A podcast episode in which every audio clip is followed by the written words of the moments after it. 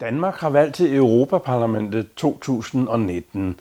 Vi præsenterer fire kandidater, en fra Radikale Venstre, en fra Venstre, en fra Socialdemokratiet, og så dig, Jan Kristoffersen fra Alternativet. Tak. Du er jurist fra Københavns Universitet og har arbejdet med skatte- og selskabsret. Og så siger du, at du blev politisk øh, hjemløs i 2013. Hvad skete der der?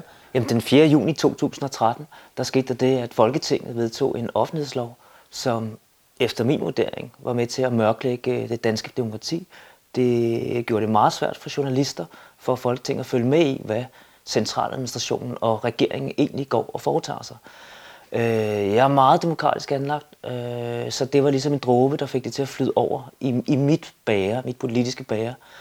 Og et eller andet sted har jeg jo reflekteret over det siden, for jeg tænkte, var det virkelig bare det? Øh, men, men det var det så ikke, fordi jeg kunne jo komme frem til, at når jeg kiggede tilbage på politik igennem, ja, siden nullerne, op gennem nullerne fra, fra 2001, to tårne, der styrter sammen, øh, Øh, folkeretten, der lige pludselig bliver undermineret med, med, med en Irak-krig, en økonomisk politik, hvor der er ufinansierede skattelettelser, øh, hvor vi sådan trykker på speederen, når vi skulle have trykket på bremsen. Øh, vi bliver ved med at putte gift i vores, øh, vores mad, øh, vores drikkevand.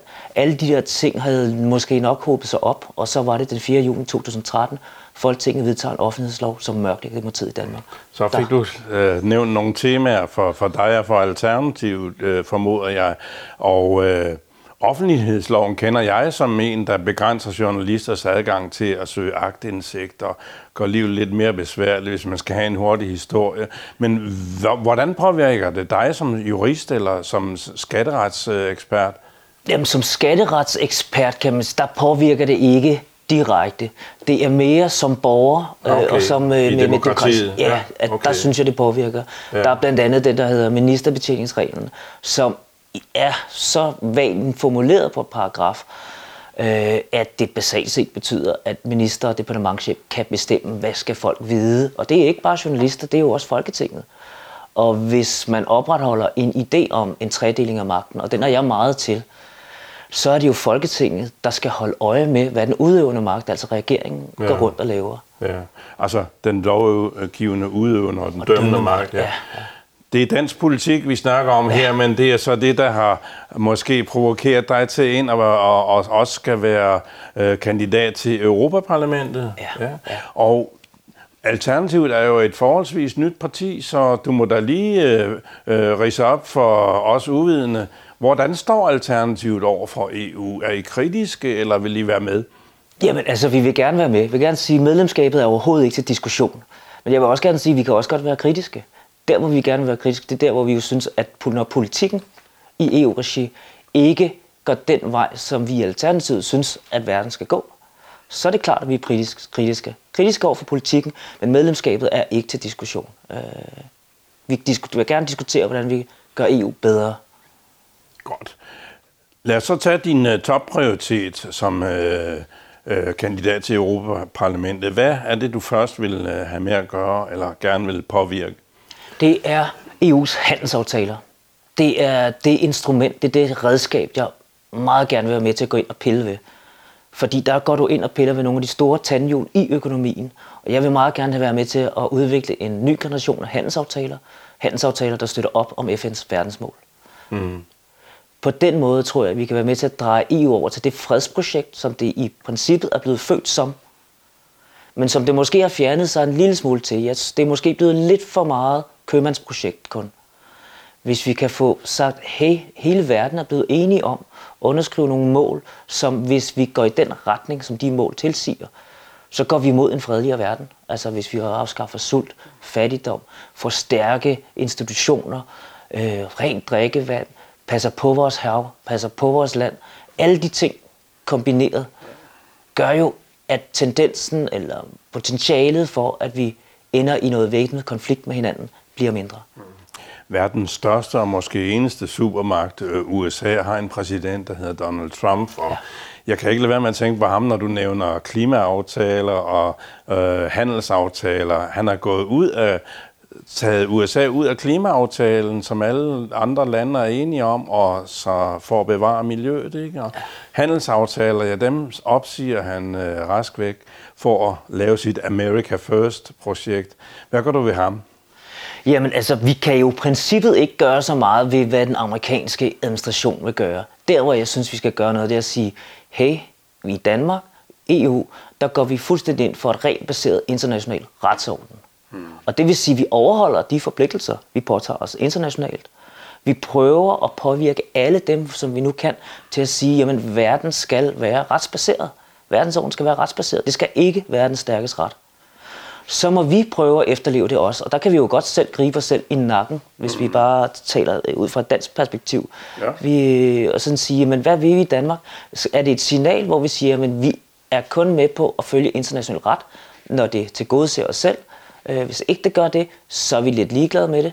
Eller ellers holder vi fast på nogle principper og siger, at verden skal være regelbaseret og retsbaseret.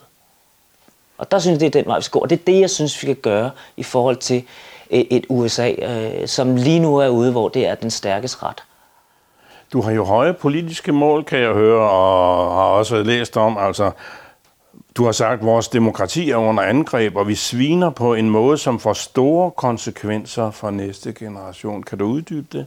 Jamen altså, jeg synes, altså her i, i morges kunne man jo høre, at øh, FN's klimapanel kommer ud med en rapport, hvor man siger, at altså, vi skal virkelig til at tage os sammen hvis vi skal nå målsætningen om, øh, om en halvanden grad, hvis ikke vi skal møde de her meget store klimaforandringer.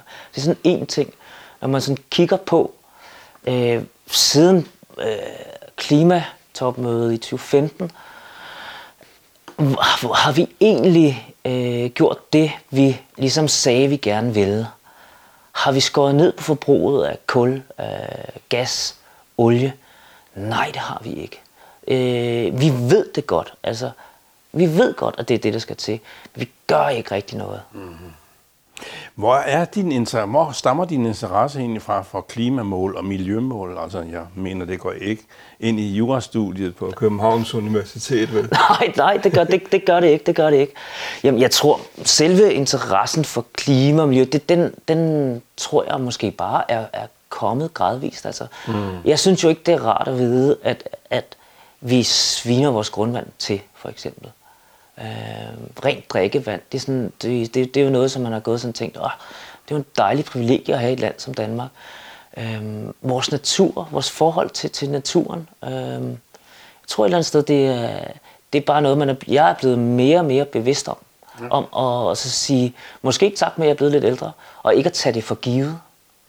Altså at kunne gå ud, øh, cykle en tur, kigge på, øh, på naturen, øh, hver, hver, øh, eller bare sådan en sommer, som vi havde her i sommer for eksempel.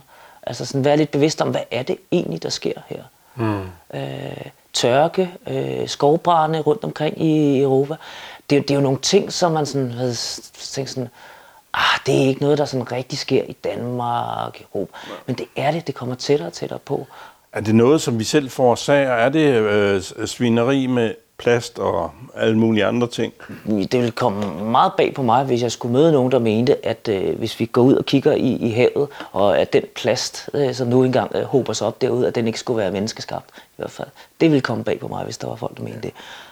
Tror du, der er tilstrækkelig solidaritet i EU og i parlamentet til, at man kan blive enige om at ja, øh, koste milliarder på rensning af miljøet?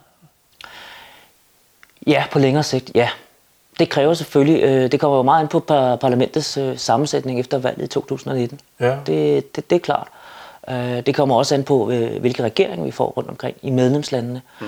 Men jeg synes, at jeg kan mærke en tendens til, at, og det gælder i hele Europa, ja. at folk er mere og mere bevidste om, at hvis ikke vi gør noget i forhold til at, lade, at svine mindre, forbruge mindre, det hele taget behandle jordens ressourcer på en ordentlig måde, jamen så går det altså ud over næste generation. Og hvis der er noget, der binder os mennesker sammen, og det er ikke bare EU, det er hele verden, det er jo, at vi gerne vil det bedste for næste generation. Vi skal ikke udskrive regninger øh, for den næste generation. Det synes jeg ikke, vi skal. Der er vigtige spørgsmål ud over miljø og klima selvfølgelig, som, som vi skal øh, høre, hvordan du forholder dig til. For eksempel, hvad skal vi gøre med flygtninge? Skal vi øh, lave politi, som Juncker han foreslår i sin afskedstale, øh, før han går af som formand for Europaparlamentet, og få 10.000 øh, øh, grænsebetjente til at omkranse øh, EU? Altså jeg tror, det er en nødvendig, og men det er en lille smule symbolpolitisk, så tror jeg faktisk, det er nødvendigt, at, at man ligesom siger, vi tager de ydre grænser i EU alvorligt. Øh, det tror jeg er nødvendigt. Vigtigt signal at sende i Europa, for at vi skal holde, for at holde sammen på det. Fordi hvis der var noget, der i siden 2015 jo har splittet Europa og stadigvæk gør det, så er det jo lige præcis det spørgsmål. Kan de, når, kan de soldater der, kan de, øh, altså, skal vi sige, afskaffe ulemperne med, at for eksempel Ungarn hegner landet ind for at, at undgå at få flere flygtende?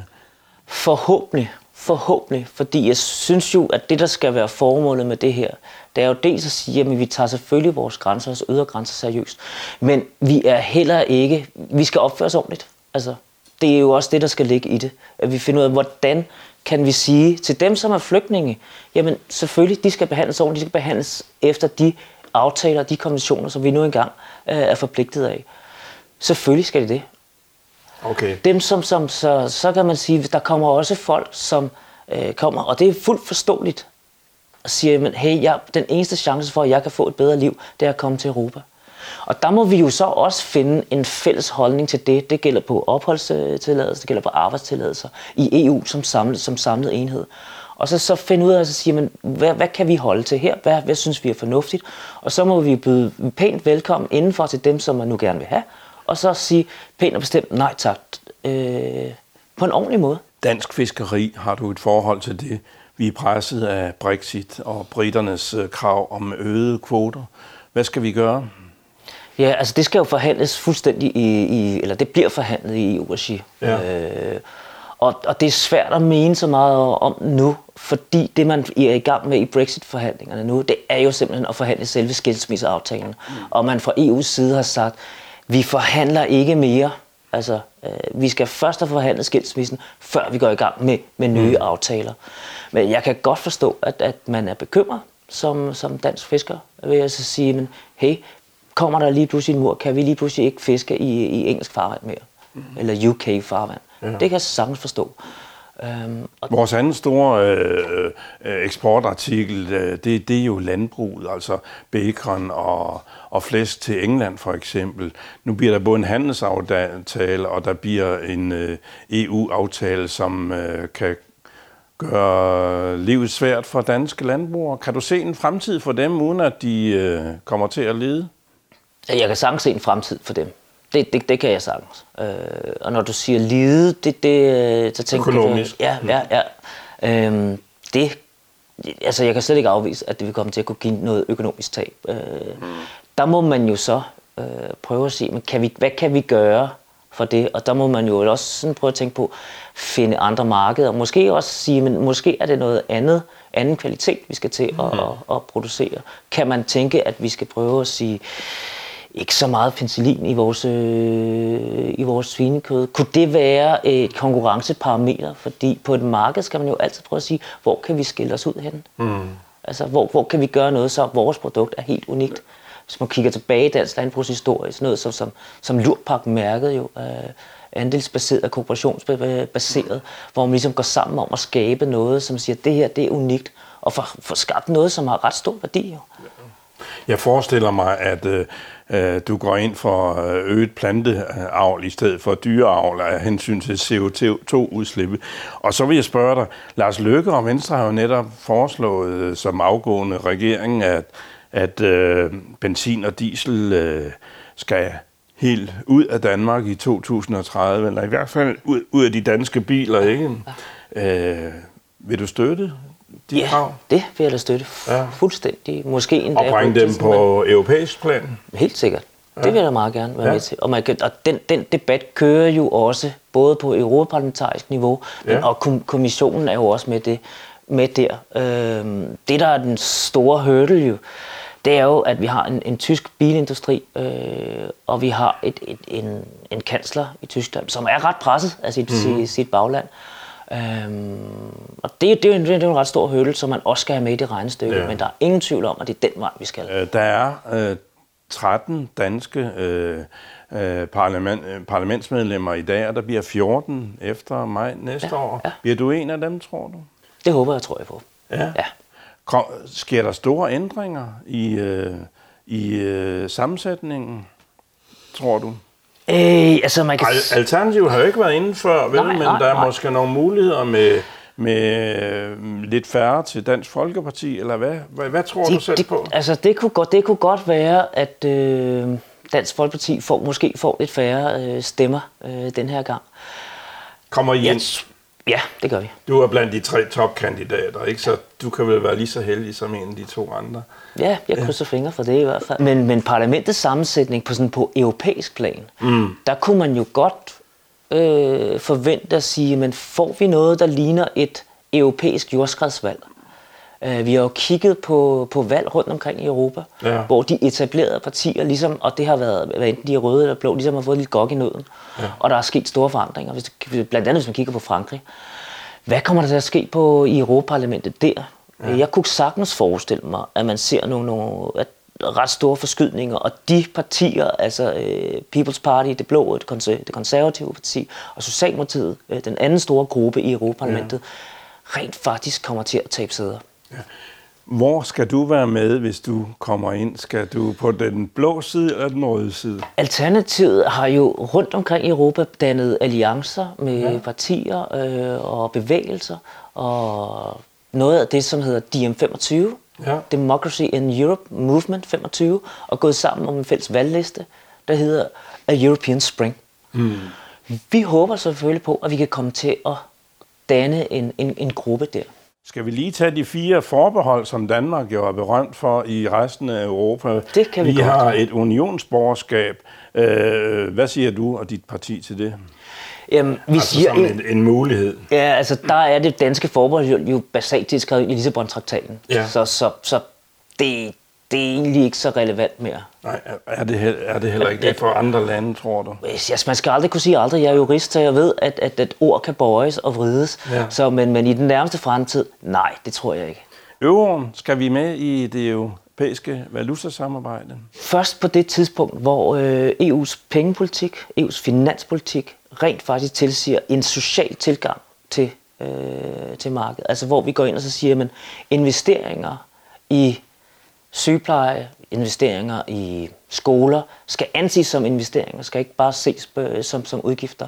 Når vi får en, en markant anden økonomisk politik i EU, så, så synes vi, så kan der være fornuft i at kigge på, om Danmark skal være med i EU-samarbejdet. Okay. Forsvarsområdet, øh, det er jo det tredje store. Ja. Øh, skal vi være med i et fælles europæisk forsvar?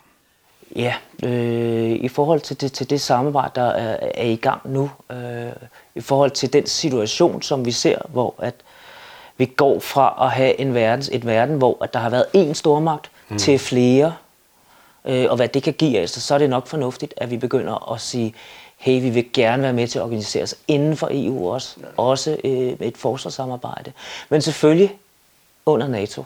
Ja. Og det er også det, som, som sker nu med PESCO-samarbejdet. Ja. ja. Men øh, hvad hedder det? Forsvarssamarbejde er vel også under pres fra Frankrigs øh, præsident Macron, øh, for, for han ønsker jo et stærkere europæisk for, forsvar, fordi han ikke mener, at vi kan stole på USA længere, eller Trump i hvert fald. Hvad siger du til det? Jamen, jeg synes, at, at en gang imellem skal man selvfølgelig også lige træde et skridt tilbage, fordi der skal ikke være nogen tvivl om, at jeg, det er ikke fordi, jeg har den store respekt for Trump som sådan, men præsidenter kommer og går jo. Altså, øh, og der kommer også en tid efter Trump. Øh, jeg synes, man skal også huske på, at vi har øh, historiske bånd til USA. Jeg synes ikke bare, man skal, skal, skal smide i, eller skylle ud med badevandet her. Lige til sidst, jeg skal nå at spørge dig om Europol. Vi har ikke meldt os ind i det europæiske øh, politisamarbejde, men har en øh, associeret ordning. Hvad skal vi fremover? Jamen, altså forsvarsforbeholdet øh, vil vi jo også gerne øh, af med. Måske ikke så meget på grund af Europol og nogle mange af de ting, vi snakkede om, om sidst. Det er nok heller ikke det civile samarbejde, som, øh, altså det her tænker jeg på hele civilretten, altså kan man blive skældt på lige vilkår i de forskellige lande. Det, som er vigtigt her, det er jo når vi, noget af det, som vi talte om før, altså flygtninge, indvandrerpolitik, det hører jo også ind under den her søjle. Jan Kristoffersen, ja. tiden er ved at være gået. Du får 30 sekunder til at fortælle folk, hvorfor de skal stemme på dig og Alternativet for at komme i øh, Europaparlamentet. Værsgo. Tak. Hvis du synes, at klimaet er noget af det allervigtigste, hvis du synes, at øh, klima skal reguleres på et plan, hvor vi samarbejder landene imellem, og ikke bare på national plan, så skal du stemme på mig, fordi det er noget, jeg vil tage dybt alvorligt. Jeg vil bruge handelsaftaler til at regulere det med. Og så har jeg praktisk og politisk erfaring, øh, praktisk erfaring med lovgivning.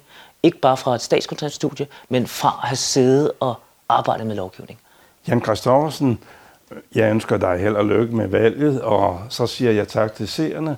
Vi har fire programmer med kandidater til Europaparlamentet. En fra Venstre, en fra øh, Socialdemokratiet, en fra det radikale Venstre, og så Jan Kristoffersen her. Tak for nu, og på gensyn.